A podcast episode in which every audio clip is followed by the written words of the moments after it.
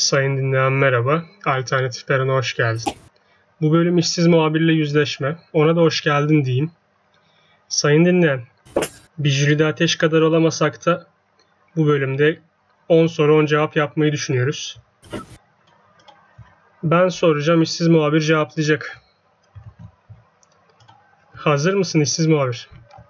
Ya biz de bir Doğu Perinçek olmasak da onun kadar hazır ve nazırız karşında sevgili Douglas. Bak 40'taki gibi pas hakkı da yok. Ama cevaplamak istemeyeceğim bir soru olur mu? Sanmıyorum ben. Hadi başlayalım bakalım. Şimdi ilk soru şu. Muhabirliğe ve gazeteciliğe sık sık vurgu yapıyorsun. İşsiz olmaktan dem vurduğunu düşünenler var. Ama bunun yanı sıra bilerek işsiz sıfatını taşıdığını düşünenler de var. Sen bunu bir prim olarak mı görüyorsun? Yani bir işe girsen de bu işsiz sıfatını taşıyacak mısın? Valla çok güzel bir soruyla başladın. Ee, şimdi şöyle söyleyeyim. Biz bu podcastleri uzun süredir yapıyoruz. Ondan öncesinde de YouTube kanallarımız vardı. Bunların içerisinde de kendimi işsiz muhabir olarak nitelendiriyordum. Nitekim ben bu platforma başladığımda zaten e, aslında normal bir işsizdim. Bir muhabirdim ama bir yerde çalışamıyordum.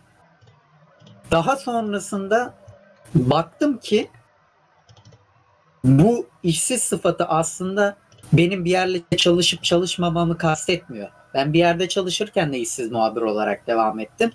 Bunun asıl ve temel amacı şuydu. Bir işsiz, işsiz misin oğlum sen derler ya onu atlarsın, bunu atlarsın, şunu atlarsın. Her alanla ilgilenirsin. Ha ben de öyleyim işte. Her alanla ilgileniyorum, her şeyle ilgileniyorum. Bu yüzden işsizim. Şimdi ikinci soruya geçelim o zaman.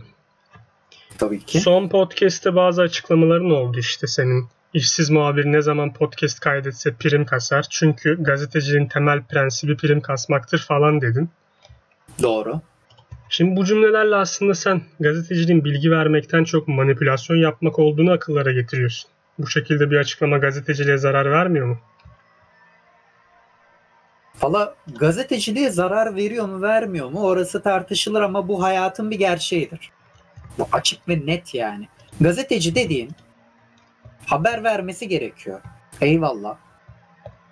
Gazetecilik aslında sadece haber vermek değil. Gazetecilik insana haber verir, bilgilendirir, eğlendirir ve en önemlisi toplumu yönetir, toplumu dizayn eder ve toplumu yönlendirir. Gazeteci söylediği her cümleden, her kelimeden, her sözcükten mesuldür. Yani o yüzden e, gazeteci prim kasar dediğim, yani daha doğrusu gazeteci prim olabilecek her cümleyi, her olayı daha doğrusu kullanabilir demem bence gayet doğal ve e, söylenmeyen söylenmeyen gizli kalmış bir gerçektir.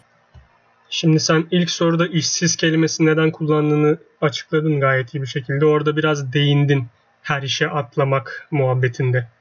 Evet. Senin bir sloganın var. Siz bildiğiniz işi yapın ben her işi. Bunu Evet. da eleştiriyorlar. Bu ekstra bir soru olarak soruyorum. İnsanlar senin bu cümleni, bu sloganını da eleştiriyorlar. Ne diyorsun? Ne diyorum? Valla umurumda bile değil. İstedikleri kadar eleştirebilirler. Yani benim yapım bu. Ben her işe atlarım. Ben her işe atlarım. Her işi de yaparım. Aslında derler ya hani eee, ben Ne her iş işi yaparım, yaparım. diyen adam eee yo hayır o anlamda değil. Eee, aslında ben her işi yaparım diyen insan aslında hiçbir iş yapamayan insandır derler ama şimdi ben gazetecilik yaptım. Basın danışmanlığı yaptım. Sanayide çalıştım. Garsonluk yaptım. Yani her işi yaptım. Bu kendi sloganımda kendi mesleğimle alakalı aslında bunların dışında. Ben ekonomi muhabirliği de yaparım. Ben sayfa editörlüğü de yaparım. internet editörlüğü de yaparım. Basın danışmanlığı da yaparım. Ben medya sektörünün her alanında her işi yaparım. Ve bunun da yüzde yüz başarı ve yüzde yüz iş geri dönüşü garantisi veririm her zaman. Bu da benim e, kendime olan güvenimi gösterir. Ben böyle düşünüyorum. O zaman üçüncü soruya geçelim. Müge Anlı tipi yayıncılığa nasıl bakıyorsun sen? Sence zor olan cesaret isteyen bir şey mi yapıyor yoksa yayın yaptığı kuruluştan dolayı bazı toleranslar da tanınıyor mu? Çünkü kimi Oo. insanlar böyle düşünüyor. Yaptığı yayından dolayı ona kimisi araştırmacı gazeteci falan da diyor. Sen onu gazeteci olarak görüyor musun her şeyden önce? Çok doğru bir soru. Şimdi sevgili Douglas, öncelikle bir gazeteci değil Müge Anlı. Ee, Bir televizyoncu. Ee, Bir insanın gazeteci olabilmesi için bir gazete geçmişi olması gerekir. Ama televizyon gazeteciliği diye bir olay da var. Ben ona katılmıyorum. Ben televizyon gazeteciliğine katılmıyorum. Gazetecilik dediğin olay araştırma yapmayı bilmek gerektirir. Müge Anlı tarzındaki yayıncılara baktığın zaman aslında e, her ikisinin ortak harmanlanmış olayıdır. Şimdi e, gerçeğin peşinde miydi? Öyle bir şey diye bir yayın vardı eskiden. Bir tane Halen kadın var. sunuyordu. Halen var o tarz tekrar yayınlar. geldi. Tek, tekrar geldi. Yani bir şeyler yapıyorlardı ama ses getirmiyordu. Sonra Yalçın Çakır yaptı aynısını. Tutmadı. Ama Müge Anlı'nınki tuttu. Müge Anlı evet cesaret isteyen işleri yapıyor. Hiçbir yerden de çekinmiyormuş. e, Hiçbir olaydan da çekinmiyormuş gibi davranıyor. Tabii bunu böyle görüyoruz biz. Ama aynı zamanda bu yayınları bu kadar iyi yapabilmesiyle birlikte arkasına almış olduğu belirli güçlerle daha rahat yapabiliyor. Yani bunu sen ben Başka yerde yapsa olmazdı diyorsun yani.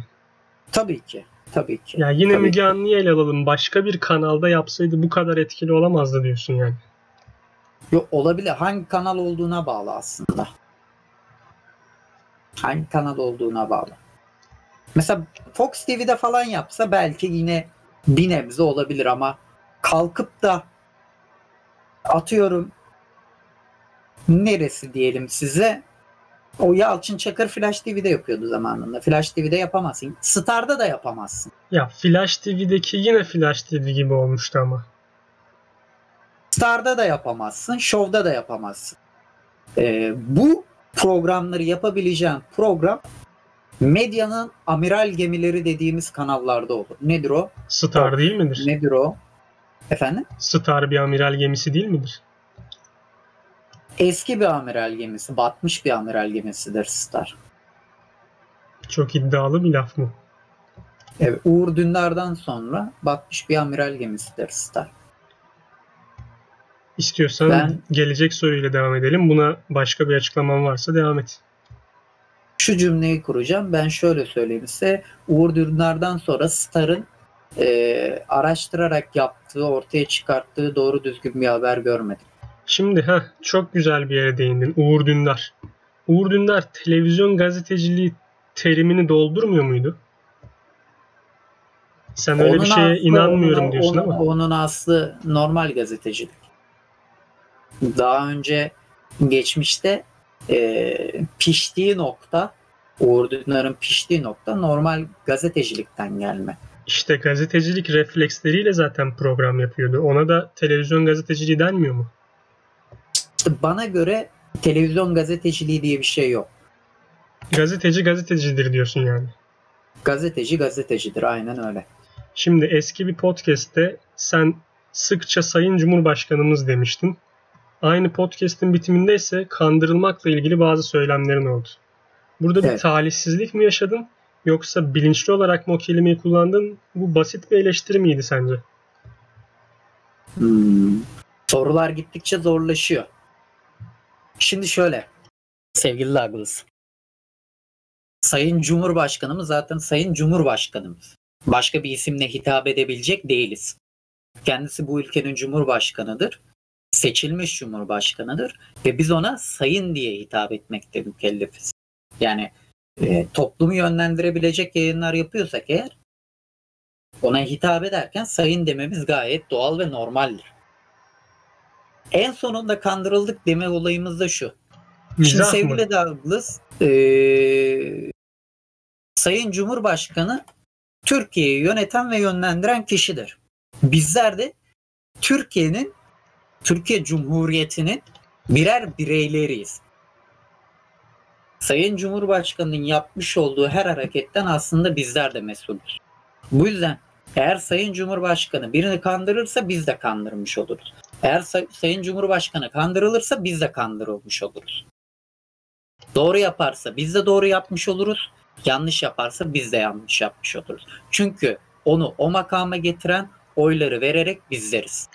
Yani sen diyorsun ki ben kimileri gibi burada mizah yapmadım, eleştiri yapmadım. Bu olanı söyledim diyorsun. Ve hemen hemen. Bir mizah, bir eleştiri, bir alay konusu kesinlikle değil. Başka söyleyeceğin yoksa 5. soruyla devam edelim. Hay hay. Soru içinde soru var biraz uzun. Dikkatli dinlemeni isteyeceğim. Şimdi bildiğin Evet. gibi Fatih Portakal geçtiğimiz günlerde Fox TV'den ayrıldı. Ve birçok insan diyor ki ya çok yorum yapıyor bu adam falan. Sence habercilikte yorum olur mu? Bu da bir haberciliğin dalı mı? Ayrıca bazen sadece açıklama yapmak da haberciliğe yorum katar mı? Yani şöyle ki geçtiğimiz günlerde senin de paylaştığın Ahmet Uysal isimli biri Balkan göçmenlerine Türk değiller. Buraya geldiklerinde de dil falan bilmezlerdi demişti. Evet. Burada ayrıntılı olarak tarihsel bilgi veren bir habercilik yapılabilir mi yoksa gereksiz midir diye toparlayıp cevaplayabilirsin. Hmm. Şimdi sevgili Douglas, şöyle söyleyeyim. Ben şahsen gazetecilikten sonra televizyon sektörüne atılmak istiyor muyum? İstiyorum tabii ki. Böyle bir niyetim var. Her zaman da oldu. Benim asıl ve temel amacım zaten televizyon sektörü. Televizyon haberciliği. Televizyon gazeteciliği değil. Televizyon haberciliği. Ama televizyon haberciliğinde başarılı olabilmem için öncelikle gazetede pişerek hangi kaynakları nasıl kullanabileceğimi öğrenmem gerekiyor diye düşünüyorum. Senin dediğin noktaya geldiğimizde ben habercinin prompterdan okuyarak ezbere konuşmasına karşıyım. Yani siz prompterdan okuduğunuz zaman seni oraya o zaman boşu boşuna koyduk. Seni oraya o zaman boşu boşuna koyduk. Sokaktan Muhsin abiyi de çeksek, Türkçesi düzgünse prompterdan okusun, sunsun. Prompterdan okusun, sunsun. Zaten eski habercilik anlayışında poker yüzlü olun deniyordu. Hiçbir şekilde yorum katmayın, jest mimik dahi yapmayın deniyordu. İşte biz insanız, biz robot değiliz. O zaman eee, haberciye ihtiyaç kalmaz. Televizyon habercisine ihtiyaç kalmaz. Muhabire ihtiyaç kalmaz. Spikere ihtiyaç kalmaz. Anlatabildim Ama mi? o da bir türü şimdi. Bugüne kadar böyle gelmiş. Yıllardır yapılan bir tür, denenen bir türse sonuçları da verilmiş. Şimdi yeni Yani olarak sen yorumlu haberciliğe ne diyorsun? Eee, yıllardır yapılan iş o işin doğru olduğunu göstermez sevgili Douglas. Biz yıllarca Halen yapılan yapılıyor ama. Biz yıllarca yapılan ve hala yapılmakta olan nice yanlışlar gördük. O da benim nezdimde bir yanlıştır. Yorumlayarak yapılan habercilik doğru haberciliktir. Yani ben öyle düşünüyorum şahsen. Yani yine Evet. radikal bir söylem içindesin. Şöyle, şöyle, şöyle. Şimdi gazeteci insandır, yorum yapar. Haberci insandır, yorum yapar. Ama Spiker yorumunu yaparken spiker de insandır yorum yapar, muhabir de insandır yorum yapar. Ama yorumunu yaparken yorumunu yaparken konunun ana materyalleri ve anahtar noktalarından şaşmamalıdır. Yorum o olduğunu belli etmelidir. Anlatabiliyor muyum? Yani olay budur budur budur budur diye olayın bilgisini verir. Devamında söylediği cümlelerin yorum olduğunu belli eder. Eğer kendi yorumunu haberin gerçeğiymiş gibi lanse ederse işte o zaman yanlıştır. Şimdi sorunun ikinci kısmına gelelim. Bu Balkan göçmenleri muhabbetini yapmıştım örnek olarak. Burada Hı hı. şimdi sonuçta haberin kendisindeki açıklamadaki yapılan cümleler, kullanılan cümleler yanlış. Evet. Bu bağlamda gidip de burada tarihsel bir bilgi verilen bir haberde yapılamaz mı yapılır mı yani? Bu, bu konuya nasıl bakıyorsun? Yoksa bu habercinin kendisine mi bırakılır? Şimdi bu gazete içerisinde eğer bir gazete sayfasındaysa bu ve e, gazetenin bu habere ay- ayırdığı alan ayırdığı alan çok yüksek değilse tabii ki böyle bir şey yapılamaz. Ama bir köşe yazısıysa bir köşe yazarı ele alıyorsa bu olayı tabii ki tarihsel olarak e, haberi ele alması gayet olması gereken. Ya da internet bir- sayfasında. İnternette de keza öyle ya da bir e, YouTube yayınında ya da bir televizyon programında yapılıyorsa gayet tabii normaldir. Normal televizyon haberciliğinde dahi içerisinde içerisinde çok kısa da olsa tarihsel bir nip, dipnot geçilmesi gayet tabii olağan bir şeydir. Çünkü e, Balkan göçmenlerinin tarihini bilmeyen insanlar gidip de beyefendinin söylemlerine inanabilirler. Şimdi olayın şu noktası düğümleniyor ya da düğümlenmiyor mu sana göre? Burada kişi açıklama yapmış. Diyor ki ben bireysel açıklamamı yaptım. Şimdi sen Evet. haberci olarak tarihsel bir şey sunduğun zaman bu adamı ters çıkarmış oluyorsun. Bu adama antilik yapmış oluyorsun bir nevi. Hayır. Bu Hayır. adam da şunu diyemez mi? Siz o zaman benim haberimi hiç yayınlamasaydınız. Siz direkt olarak bir taraf tutmuş olmuyor musunuz bana karşı? Hem de benim haberimi yayınlayarak diyemez mi? Beyefendi doğru bir şey söylediğinde de yanında belli bir kaynakla sunuyorsak o zaman yine aynı tepki mi verecekti bu beyefendi? O zaman da onun tarafını tutmuş olmayacak mıydı? Gazetecinin tarafsız olması zaten e, çok zor bir şey. Gazetecinin illa bir tarafı olur. Tarafsız yayıncılık bu zamana kadar olmadı. Bundan sonra da olmayacak zaten. Diğer soruyla devam edelim o zaman. Tabii ki. Altıncı sorumuz şu. Sen Twitter hesabında darp edilen adamın oğlunun geçtiğimiz günlerde Halil Sezai ile alkollü bir şekilde tartışma yaşadığı iddia edildi tweetini paylaştın. Bunu yaparak Sezai'yi aklamak mı istedin? Ayrıca Halil Sezai yalnız değildir ibaresini yazmışsın orada. Bununla ne istedin? Çünkü tweet'in mentionlarında sana eleştiriler gelmiş. Bir açıklama Evet. yapar mısın? Ben hiç anlamadığım, çok şaşırdığım bir şekilde böyle bir tepkiyle karşılaştım. Şimdi bir, bunu paylaşmamdaki, öncelikle bu tartışmayı paylaşmamdaki asıl ve temel nedenden bahsedeceğim. Şimdi sevgili Douglas, bir gazeteci ben ne dedim sana? Olayları kör körüne söylemez. Doğru mudur? Ben böyle bir kelime kullan. Yani buna benzer bir şey kullandım.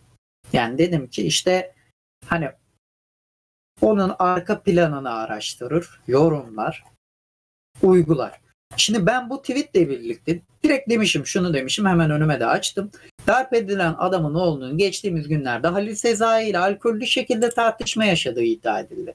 Bunu e, Halil Sezai'nin avukatı daha öncesinde benzer bir açıklama yapmıştı bunun aslı astarı bu şekildedir bir şeyler vardır dedi ve e, kamuoyuna bir fotoğraf sunuldu. Ben de bir gazeteci olarak bu tartışmanın arkasında olan bu olayı paylaştım. Sonra bana işte e, e, nedir kendisini savunduğum yönünde kelimeler geldi. Ben de şunu söylüyorum. Bir muhabir olarak bir olayın geçmişinde yaşanan bir olayın geçmişinde yaşanan haber niteliğindeki olayın paylaşılması gerektiğini düşünüyorum. Yani bir olay olmuş. Birisi dövülmüş ya da birisi öldürülmüş. Bunun öncesi ve sonrası muhakkak vardır. Haksız mıyım? Yani bir anda bir şey Olmaz. olsa bile bir anda bir şey olsa bile o anda orada birisi başka birisi birbirini dövse bile bunun geçmişinde illaki bir şey vardır. Ben sadece bunu diyorum. Daha önce de iki aile arasında böyle bir tartışma çıkmıştı diyorum. Başka da hiçbir şey demiyorum. İkili arasında böyle bir tartışma çıkmıştı demek istiyorum. Yani bilginiz olsun diyorum. Avukatı böyle söyledi diyorum yani. Böyle bir iddia var diyorum. Ben demiyorum ki yani Halil Sezai haklı ya da Halil Sezai haksız. Ya da sırf bu yüzden oldu bu kavga. Ben böyle bir şey demiyorum. Bu ikili arasında olan olayda böyle bir şey de oldu. Bilginiz olsun diyorum. Gelen etiketlerden söyleyeyim hemen. Yorumun gelen yoruma şöyle bir şöyle bir açıklamada da bulundum. Dedim ki alttaki etiketler tweet görünürlüğünü arttırmak amacıyla kullanılmıştır. Benim takipçi sayım belli. Bak benim takipçi sayım belli. Takip ettiğim insan sayısı belli. Şimdi sen Bu diyorsun yüzden- ki insanlar tam doğru düzgün okumadan ne yapmak Tabii ki. istediğini anlamadan sana bu şekilde yaklaştılar diyorsun yani. Tabii ki, tabii ki, tabii ki, tabii ki, tabii ki. Yani Zırt pırt hesap açıp üç tane- kapatmanın üç tane, üç tane etiket koymuşum. Halil Sezai yalnız değildir. Halil Sezai tutukla, tutuklan Halil Sezai. Ben bu etiketleri koyduğumda gündemdeki e, Amiral 3 etiketti bunlar. Şimdi- en çok görünürlük alan etiketti bunlar. şunu soracağım. Zırt pırt hesap açıp kapatıyorsun. Linç yediğin için mi? Alakası yok. Ya bundan önceki Bunu bir linç hesabıma- olarak görüyor musun peki? Bu yapılanı bir linç olarak görüyor musun? Yoksa anlamadıkları için mi böyle yaptılar? anlamadıkları için öyle yapıldığını düşünüyorum ben. Yani linç yiyecek kadar daha büyük bir gazeteci olmadı. Var mı bir biraz daha söyleyeceklerin diğer soruyla devam edebiliriz. E, hesap açıp kapatmaya da şöyle söyleyeyim. Yani hesap açıp kapatmanın temel sebebi şu. E, iki tane Twitter hesabım oldu bu zamana kadar. Bir öncesi benim kişisel hesabımdı. Bu da e, işsiz muhabir olarak kullandığım hesap. Bir önceki hesabı kapatmamın temel ne- nedeni de özel sebepler. Şahsi sebepler. Burada açıklayamayacağım bazı şahsi sebeplerden dolayı e, kapatmak durumunda kaldım. E, sonrasında tekrar Twitter hesabı açtım. Yani zırt pırt hesap kapatmak oluyorsa bu ha, zırt pırt hesap kapatıyor. Şimdi yedinci soru var. Son 3 sorudan önceki en uzun soru. Diğerleri biraz daha kısa. Biraz daha düzlüğe çıkacağın sorular olacak. Hmm. Şimdi bu soruyu iyi dinle çünkü az öncekiyle de biraz bağlantı içerecek noktaları var. Şimdi geçtiğimiz günlerde Enes Batur'un karantinayı deldiği yazıldı. Bunun üzerine KYK yurduna yerleştirildiği de aynı haberde birçok ajans tarafından duyuruldu. Akabinde binlerce kişi Enes Batur'a karşı bir kampanya yürüttü. Ancak bu durumun asılsız olduğu Enes Batur'un attığı video ile ortaya çıktı. Şimdi burada iki şık ortaya çıktı. Birincisi, bu ajanslar gerçek olmayan bir bilgiyi bu kadar detaylı nasıl verdi? Kaynağa dikkat edilmeden direkt olarak atlanmış mı? Bu gazetecilik açısından talihsiz ve utanç verici mi senin için? İkincisi de bu bilincin önünü açmadı mı? Enes Batur'u sıklıkla eleştiren biri olarak, işsiz muhabir olarak sen bu duruma ne diyorsun? Çünkü mesela az önce Halil Sezai konusunda da sana böyle ilginç biraz eleştiriler gelmişti. Çok güzel bir soru. Çok uzun da bir soru. Yani kısaca şu. Burada ajansların durumuyla bu linç durumunu biraz açmanı isteyeceğim. Şimdi şöyle. Bir, şöyle bir olay var. Hepimiz bunu gayet iyi biliyoruz. Topluma mal olmuş insanların özel hayatı diye bir şey yok adeta. Ne olduysa ortaya çıkıyor. Ne olduysa ama. Keza Reymen'in koronavirüse yakalandı açıklamasından sonra Enes Batur'la ilgili böyle bir e, şaibenin de ortaya atılması benim için çok abesle iştigal etti açıkçası. Yani e, çok garip bir durum oldu. Yani bu KYK şekilde durumu- gündeme geldi. Kara, koronavirüslü, koronavirüslü olduğu bu şekilde gündeme geldi ya da karantinada olduğu. E şimdi şimdi e, şöyle diyelim hani bunu kesinlikle böyledir diye söylemiyorum ama eğer böyle bir düşünce varsa yani Reymen koronavirüs oldum diye gündeme geldi. E Reymen koronavirüs oldum diye gündeme gelince Enes Batur ben de koronavirüs oldum diye gündeme gelse aslında değişik bir şey oluyor. Yani ondan çalmış gibi oluyor. Bu sefer değişik bir şeyle gündeme gelinmesi gerekiyordu. Böyle bir şeyle gündeme gelindi. Hem Bu- de bu sayede konvansiyonel böyledir medyayı da hem de bu sayede konvansiyonel medyayı da eleştirmiş mi oldu? Aynen öyle. Ama ben bu böyledir demiyorum bak. İddia. Yanlış anlaşılmasın. Olabilirse diyorsun yani. Olur. Ha, mesela, mesela diyorum ben şu anda. Örnek veriyorum. Tamamıyla örnek bu. Onun dışında şimdi e, Enes Batur diyor ya ben işte linçe maruz kaldım, şuna maruz kaldım, buna maruz kaldım. Bunu ortaya ilk atan Demirören Haber Ajansı. Yani Doğan Haber Ajansı zamanında Türkiye'nin e, en güvenilir haber kaynaklarından En en büyük haber kaynaklarından bir tanesi. Kaldı ki Türkiye'de çok büyük de haber kaynakları yok ama Zaten en birkaç tane. e, ha, en güvenilir en şey haber kaynaklarından bir tanesi. Şimdi bunlar böyle bir haber yapıyorsa bir tarafından uydurmuyordur herhalde. Ya sağlam bir kaynağı olmak zorundadır diyorsun. Yani şimdi Enes Batur kalksa eğer haklıysa yapması gereken şey budur. Dava Enes Batur açmak. kalkacak, bu kalkacak, bu haberi çıkartana dava açacak. Ve eğer haklıysa bu davayı kazanacak. O zaman kimin neden böyle bir haber yaptığı ortaya çıkacak. Aa, ama eğer Enes Batur böyle bir şey yapmazsa, bu davayı açmazsa bu sefer Enes Batur evet abi gerçekten karantinadan kaçtı. Olayı ortaya çıkacak. Sence Çünkü sen sen sadece sen sadece pencere önünde bir video çektin. Ben o pencerenin kimisi KYK mesela aynen penceresi mi? Ben o pencerenin KYK penceresi mi? Senin evinin penceresi mi olup olmadığını bilemem. Şimdi kimisi zaten evet öyle düşünüyor. Burası KYK falan da yani böyle bir video niye çekti o zaman?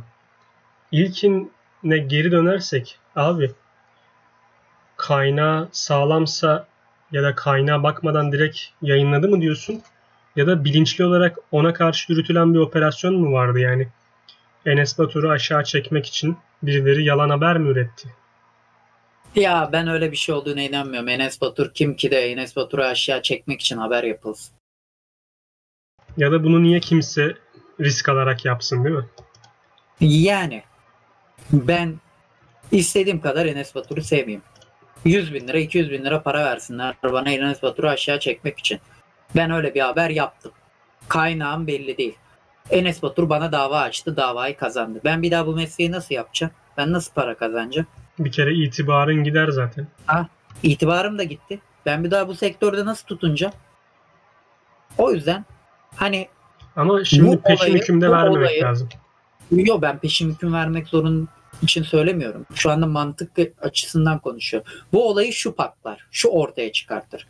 Eğer Enes Batur, Enes Batur bu haberin kaynağına dava açarsa, bu haberi ilk ortaya atan Demirören Haber Ajansı'na dava açarsa ve bu davayı Enes Batur kazanırsa o zaman Demirören Haber Ajansı bir tarafından uydurdu ya da bir operasyonun içindeydi diyebiliriz.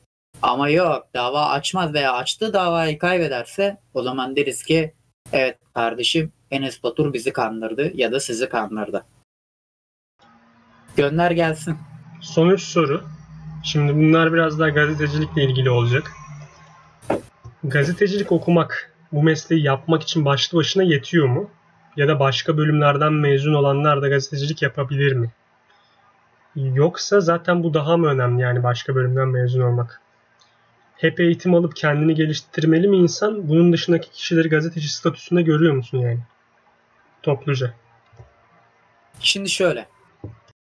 Bir kişi gazeteci olabilmek için gazetecilik mezunu mu olmalı? Hayır bir kişi gazeteci olabilmek için gazetecilik mezunu olması gerekmez. Ben gazetecilik mezunu değilim. Ben iletişim fakültesi mezunuyum. Ee, ama Dersler benzer dediğin- zaten. gazeteci dediğin derslerin benzer olması çok da mühim değil. İçinden gelmesi lazım. içinden gelmesi lazım. Ee, araştırması lazım. Kendini geliştirmesi lazım. Anlatabiliyor muyum? Kendini geliştirmesi lazım. Neyi nasıl yapabileceğini bilmesi lazım. İkili ilişkileri rahat ve kuvvetli kurabilmesi lazım. Yani yoksa insan mekatronik mühendisliğinden mezun olmuş olsun. Bu adam da gazetecilik yapabilir. Önemli olan nasıl yapacağını bilmek, kendini geliştirebilmek, kendini geliştirebilmek. Yoksa Biz nice insanlar gördük. İletişim Fakültesinden gazetecilikten mezun ama sözde mezun. Oturmuş bir tane büyük gazeteye haber ajansından önüne düşen haberi alıyor ya da basın bülteninden önüne düşen haberi alıyor. Orasını siliyor başka kelime ekliyor. Burasını siliyor başka kelime ekliyor. Sonra imzayı atı veriyor haberin altına kendi yapmış gibi. Ne oldu? Gazetecilik yapmış oldu. Yersen. Ya aynen öyle yersen. E ne oldu? O sabahlara kadar bekleyen, sabahlara kadar telsiz başında bekleyen, gazetecilikte telsiz diye bir şey de vardır bilmeyen arkadaşlar öğrenmiş olsun. Telsiz başında bekleyen ya da adliye koridorlarında karda kışta bekleyen, emniyetin önünde karda kışta bekleyen gazeteci arkadaşlar ne oldu? Hepsi çöp oldu.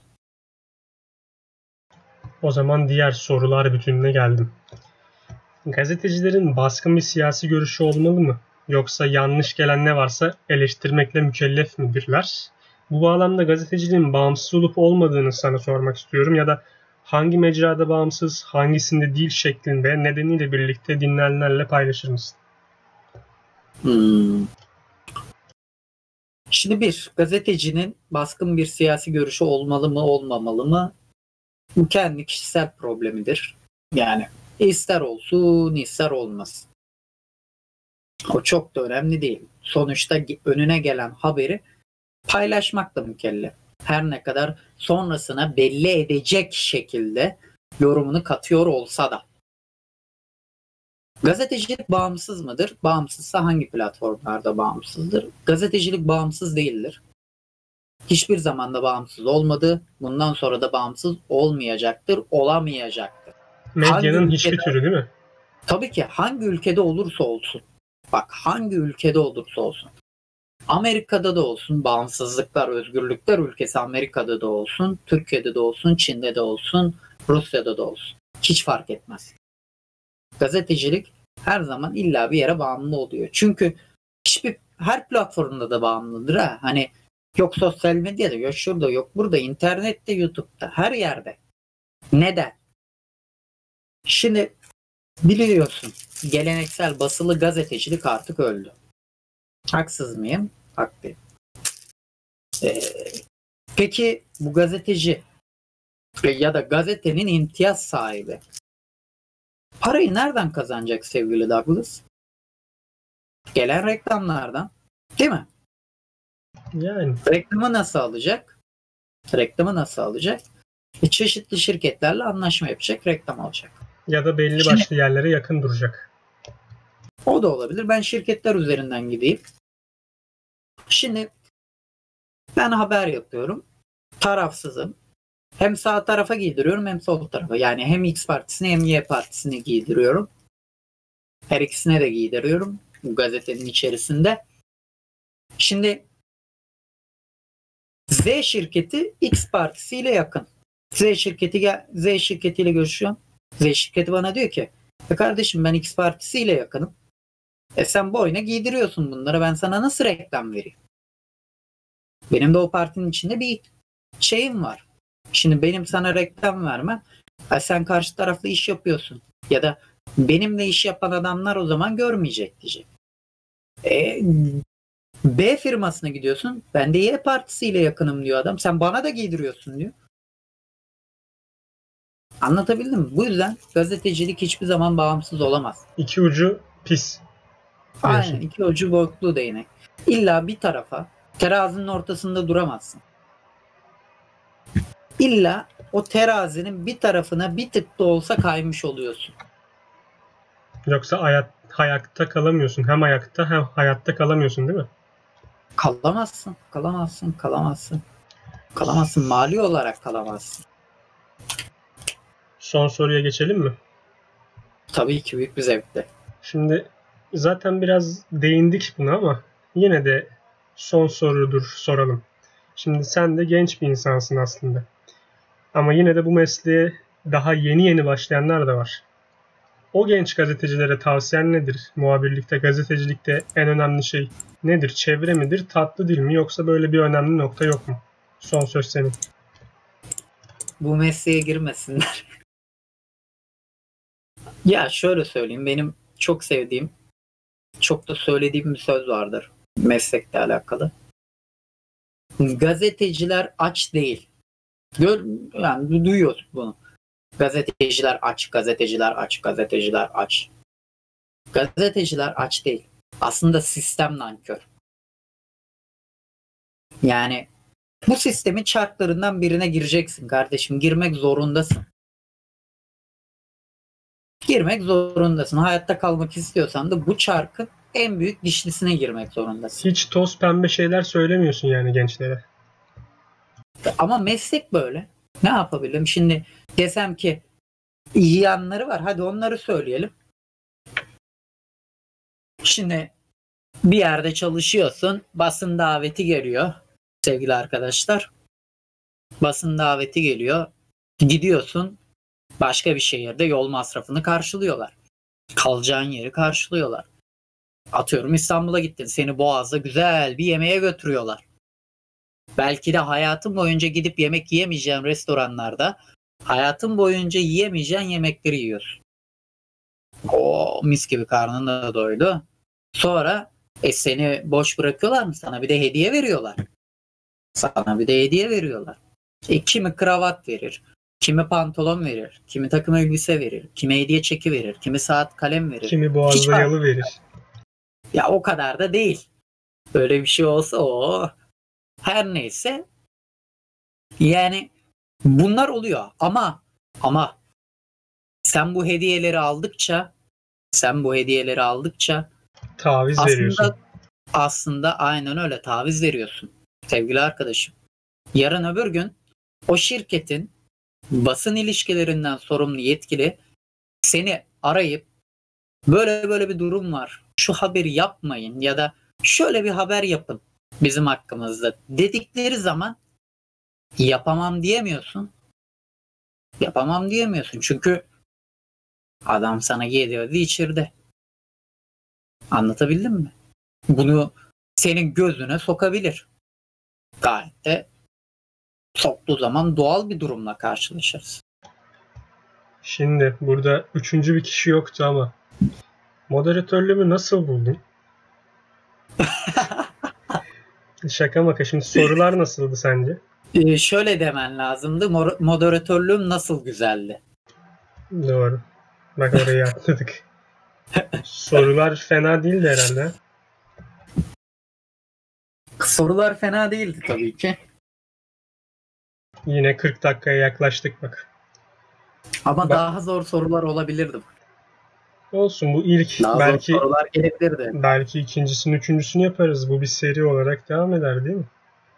İnşallah, inşallah, inşallah. Ben yani bizim seninle çok uzun süreden beri hukukumuz var sevgili Douglas. Sen beni az buçuk tanımışsındır. Ben hiçbir zaman hiçbir şeye cevap vermekten çekinmem. Aklımdaki neyse pat söylerim. Ben bu yüzden de sorduğun soruların hiçbiri aslında beni zorlamadı. Sadece vereceğim cevapları düşündüğüm süreçte biraz zorlanıyorum o kadar. Son sözlerim bu diyorsun yani. Son sözlerim bu. Umarım kendimi ifade edebilmişimdir. O zaman podcast'in sonu. İyi günler sayın dinleyen.